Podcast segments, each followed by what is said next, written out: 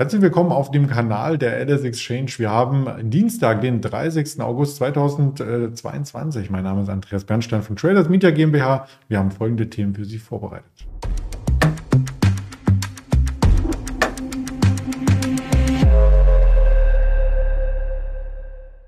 Mit wir meine ich natürlich den Daniel Saurenz und mich, der immer am Dienstag mein Gesprächspartner ist, bevor ich ihn ins Bild hole. Den Risikohinweis, denn all das, was wir sagen, ist reine Information und keine Anlageempfehlung oder ähm, Handelsempfehlung, Anlageberatung gibt es ganz viele Wörter für. Das ist es alles nicht, aber ich hole jetzt mal den Daniel rein, der kann das wahrscheinlich genauer erklären. Hallo Daniel. Schönen guten Morgen.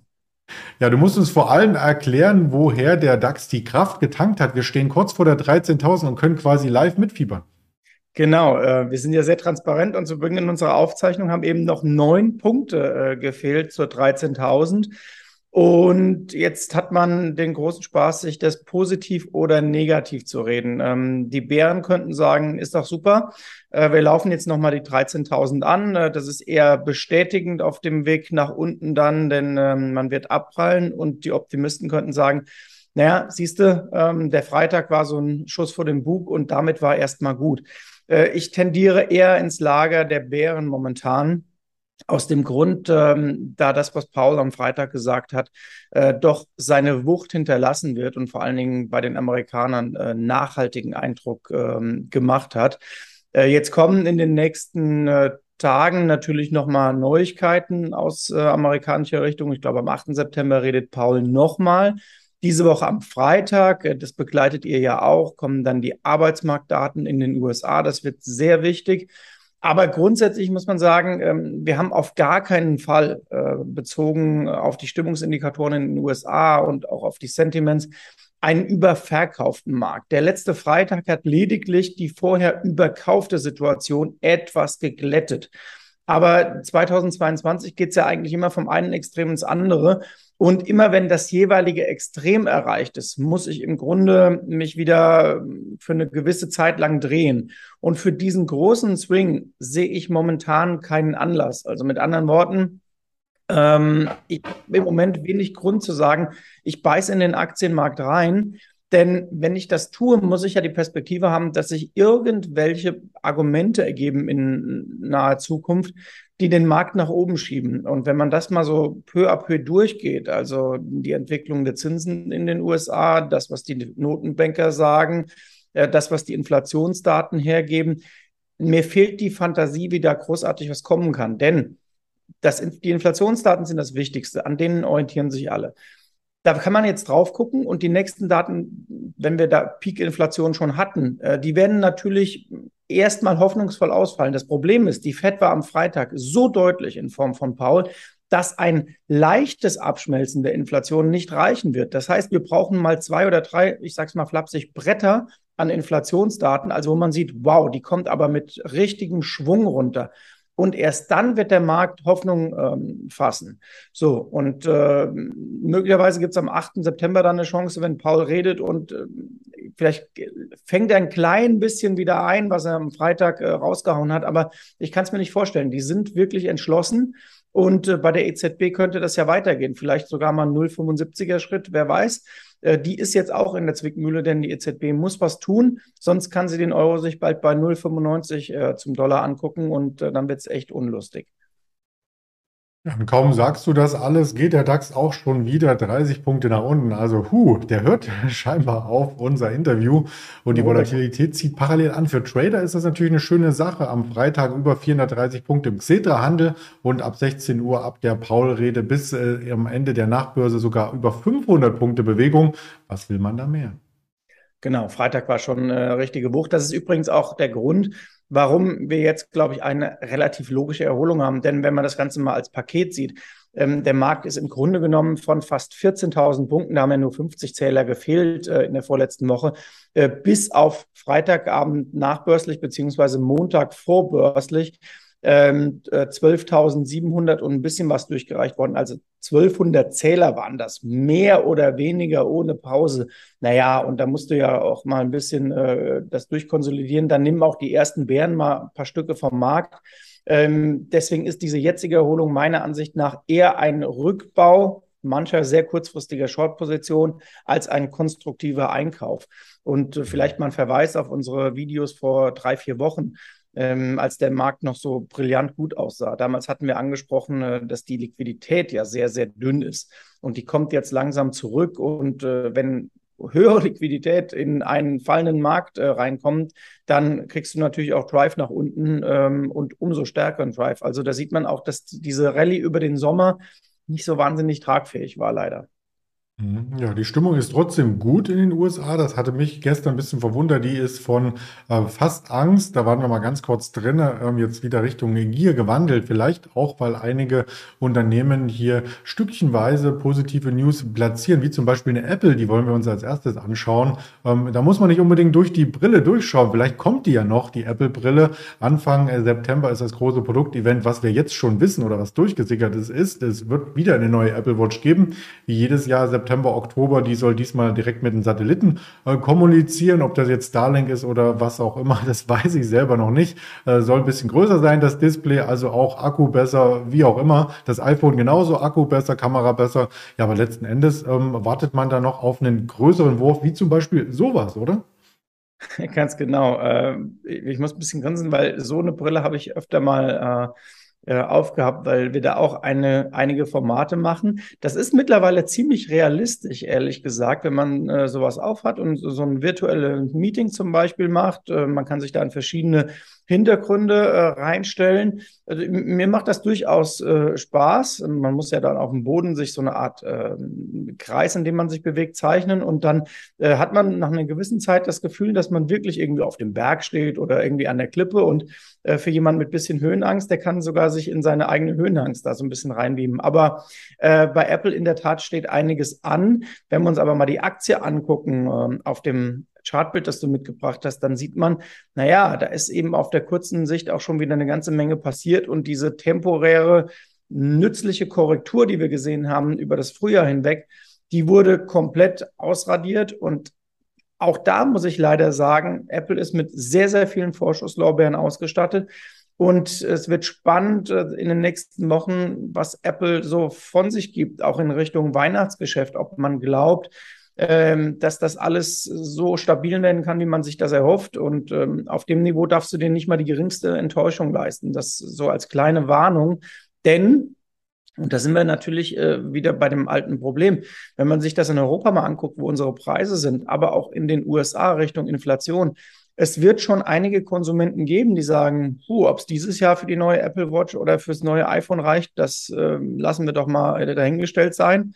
Und äh, vielleicht rollt eben man nicht jeder sein iPhone durch, wie man, wie das viele machen, alle zwei Jahre, äh, sondern sagt, Mensch, ich nutze das alte Ding mal ein bisschen länger. Ähm, Mauerakku hin oder her, aber wenn du für Strom, für Gas, für Tanken, whatever, deine Kohle raushauen musst, dann ja, ein neues iPhone ist dann doch ein bisschen, ja, nicht kein Luxus, aber nicht unbedingt nötig.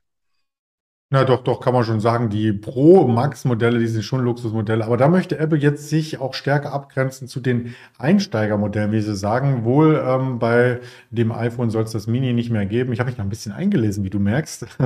Mhm. Und äh, soll aber trotzdem eine recht preiswerte Version ab 900 Dollar geben. Aber trotzdem viel Geld, also keine Frage. Trotzdem gibt es da eine Abgrenzung. Was sie alle gemein haben, sind, ähm, das wird von Computerchips getragen. Und da hat Nvidia ja mit den letzten Quartalzahlen ähm, zwar gesagt, die Nachfrage bleibt hoch, aber die Margen, die Margen, das ist das, was das Problem ist. Ja, nicht nur die Margen sind das Problem. Ähm, Nvidia ist natürlich ein tolles Unternehmen und äh, wir haben die letzten zwei Jahre sehr häufig darüber diskutiert äh, und die Analysten haben das vor allem betont, dass man an diese Aktien nicht vorbeikommt, äh, weil das eigentlich essentiell ist und der ganze Chipsektor und so weiter. Und dann hat man gesehen, bei Infineon äh, in gewisser Weise ja Konkurrenz äh, kann sich der Kurs trotzdem nahezu halbieren. Und bei Nvidia muss man sagen, ja, tolles Unternehmen, aber dann guckt man sich mal an, was ist der Laden eigentlich an der Börse wert? Und dann sieht man, oh, nicht 100 Milliarden, nicht 200, nicht 300, eher 400, 500. Und dann guckst du dir mal das Kurs-Umsatz-Verhältnis an. Und das ist nicht irgendwie mal drei oder so, sondern da geht es in den zweistelligen Bereich rein. Und das ist das Problem bei Nvidia. Es gibt keinen Zweifel, dass das eine gute Firma ist. Aber es gibt immer, da sind wir wieder bei Buffett, Wert und Preis einer Sache. Das ist äh, auch unser Credo, was wir bei Feingold haben. Wir gucken uns das immer an und sagen, es, es gibt äh, oftmals keine Zweifel, dass du ein gutes Produkt hast, dass die Firma gut ist. So ein bisschen wie BioNTech letztes Jahr, wo man sagt, Mensch, na klar sind die super, aber müssen sie 80 oder 100 Milliarden wert sein? Nein, müssen sie nicht. Im Falle von BioNTech natürlich gesprochen. Und bei Nvidia wird das auch die Frage der nächsten Monate sein. Ähm, wie stark kann die Firma ihre Margen dann in den Griff bekommen und vor allen Dingen, wo ist ein, ja, eine Sphäre, wo der Markt sagt, Mensch, das ist ein Kursumsatzverhältnis, mit dem können und wollen wir leben. Also man sieht hier die Erholung bei Nvidia im Vergleich eben zum Apple-Chart. Äh, war eher dünn. Da geht es jetzt eher darum, dass das äh, Tief aus dem Frühsommer nochmal angetestet wird. Das ist so ein Next Step.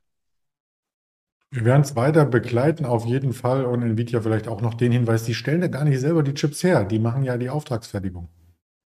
Ja, ändert aber wenig an dem, was Sie gesagt haben, an dem Margendruck. Ähm, und das wird übrigens, äh, viele Firmen betreffen. Ich bin sicher, dass wir im Winter auch, ähm, es ist jetzt ein anderes Thema als die Chips, wobei ein bisschen betrifft das auch. Wir haben in den letzten Jahren auch sehr viel diskutiert, zum Beispiel über Sony, dass wir einen Angebotsengpass hatten. Leute bekamen ihre Playstation nicht, eben wegen fehlender Chips auch. Und ich könnte mir vorstellen, dass sich das irgendwann sogar dreht, dass das Angebot dann da ist und dass du dann auf der Nachfrageseite aber ein Thema bekommst. Sind wir wieder bei dem, was ich eben ansprach, ähm, dass mancher Konsument einfach schlicht keine Kohle mehr haben wird. Mhm. Ja, und man hat vielleicht noch ganz andere Sorgen als äh, das iPhone oder den nächsten Chip. Wenn man mal nach Ludwigshafen schaut, äh, da gab es nämlich tatsächlich, beziehungsweise in Mannheim, äh, wo es passiert ist, ähm, bei BASF ein Unfall. Ähm, der Kurs hat es aber so ein Stück weit weggesteckt, oder? Dem Kurs war das relativ äh, egal. Ich erinnere mich übrigens, äh, es gab, glaube ich, mal einen sehr großen Brand bei der BASF. Das ist schon einige Jahre her, wenn mich nicht alles täuscht, aber ähm, da habe ich auch noch die Bilder im, äh, im Hinterkopf. Ähm, aber was bei der BASF natürlich das Entscheidende für uns ist, das ist der Blick auf den Chart und auch, es ist fast wie bei Nvidia, könnte man sagen. Auch da zeigt der Weg deutlich nach unten. Und auch da geht es darum, erstmal Test äh, des Frühjahrstiefs und dann hängt die BASF äh, sehr davon ab, wie tief die Rezession wird. Das muss man äh, klar sagen. Denn wenn man, wenn man positiv ist, kann man sagen, diese ganze Energiethematik ist jetzt einigermaßen im Kurs eingepreist. Vielleicht haben wir da sogar in den nächsten Monaten eher Überraschungspotenzial. Äh, hat man heute Morgen am Markt auch gesehen. Das war vielleicht fundamental auch noch ein kleiner Anschub. Die Gaspreise kommen ein bisschen runter und ähm, das treibt dann wieder. Und wenn sich der Energiemarkt etwas verbessern würde, äh, dann könnte das der BASF-Aktie zumindest etwas Rückenwind geben. Aber in der Regel machen diese Titel ihr Tief dann, wenn wir die Rezession haben am Höhepunkt, beziehungsweise sogar ein ganz klein bisschen äh, vorher. Und äh, da können wir jetzt diskutieren, wann die Rezession in Europa und in Deutschland am Höhepunkt sein wird.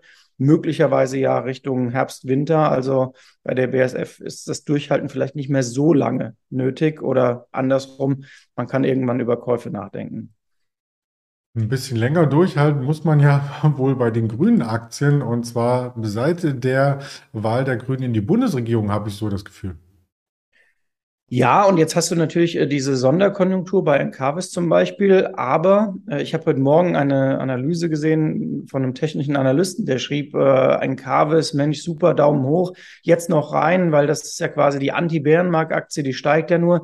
Da muss ich sagen, große große Vorsicht bei Encarvis, denn äh, die sind natürlich auf dieser Welle mitgeritten, dass die Ökoproduzenten ähm, ihr äh, Angebot teuer an den Markt bringen können. Aber wenn es da jetzt Einschränkungen gäbe von der politischen Seite und man irgendwas abschöpft, dann ist diese Aktie in höchster Gefahr. Und ähm, wir finden, dass man gerade bei diesen gehypten Titeln ohnehin aufgrund der aktuellen Börsenphase sehr vorsichtig sein sollte, die Gewinne sichern sollte. Es gibt ja auch da verschiedene Arten von Stops, mit denen man agieren kann, äh, die nachgezogenen Stops sozusagen. Und äh, warum? Naja, weil es oft so ist, äh, wenn es fällt, dann fallen erst die naturgegeben ähm, äh, angeschlagenen Aktien und dann guckt man irgendwann, na, wo habe ich denn die dicksten Gewinne drauf? Und auf der kurzen Sicht ist das ohne Zweifel eine Encarvis oder eine PNE Wind oder wie sie alle heißen. Und deswegen habe ich die mal mitgebracht, um so vorab zu sagen, hey, bisschen, bisschen aufpassen. Äh, nur weil die im Depot sehr gut aussehen, heißt das nicht, dass das äh, auch immer so weitergehen muss. So ist es. Und ja, das waren wahrscheinlich jetzt die richtigen Worte für den DAX. Ich sehe ihn mit einem Auge bei 12.997. Also da hast du alles richtig gemacht, möchte Mensch. ich mal meinen. Auf die Punktlandung nahezu. Sehr gut. Wir können es natürlich auch noch aussehen bis zur 13.000, wenn sie denn kommt. Aber ich wollte natürlich die Termine noch mit reinreichen. Wir haben heute vorbörslich eine Best Buy aus den USA und eine Baidu. Die dürfte auf jeden Fall ähm, spannend äh, werden. Und von den Wirtschaftsdaten her ist 11 Uhr nochmal ein Blick wert, denn da gibt es aus der EU Verbrauchervertrauen, Geschäftsklimaindex Industrievertrauen und wirtschaftliches Vertrauen sowie die Stimmung im Dienstleistungssektor. 14 Uhr die äh, Verbraucherpreisindizes aus Deutschland und 15 Uhr dann mit dem Case-Schiller-Index aus den USA der Blick auf den Immobilienmarkt. Weitere Infos dann natürlich in den Social-Media-Kanälen. Und damit sage ich ganz lieben Dank ähm, heute wieder an dich, äh, Daniel, und bis nächsten Dienstag. Genau, ich habe ja fast einen Turnaround Tuesday mitgebracht, bis 9.35 Uhr zumindest. Jetzt gucken wir mal, wie weit er noch äh, reicht. Ja, du bist nicht mehr in der Pflicht ab jetzt. Vielen Dank. Schöne Woche Danke, euch. Ciao. Ciao.